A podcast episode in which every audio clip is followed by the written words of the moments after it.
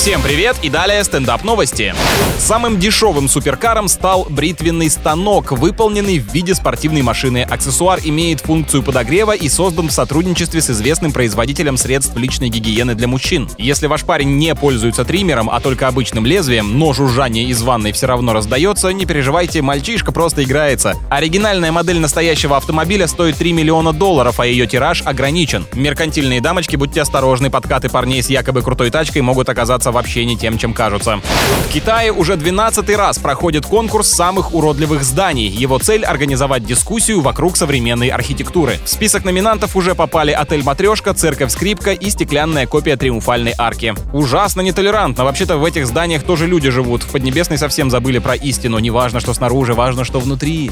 С вами был Андрей Фролов. Больше новостей на energy f m точка ru.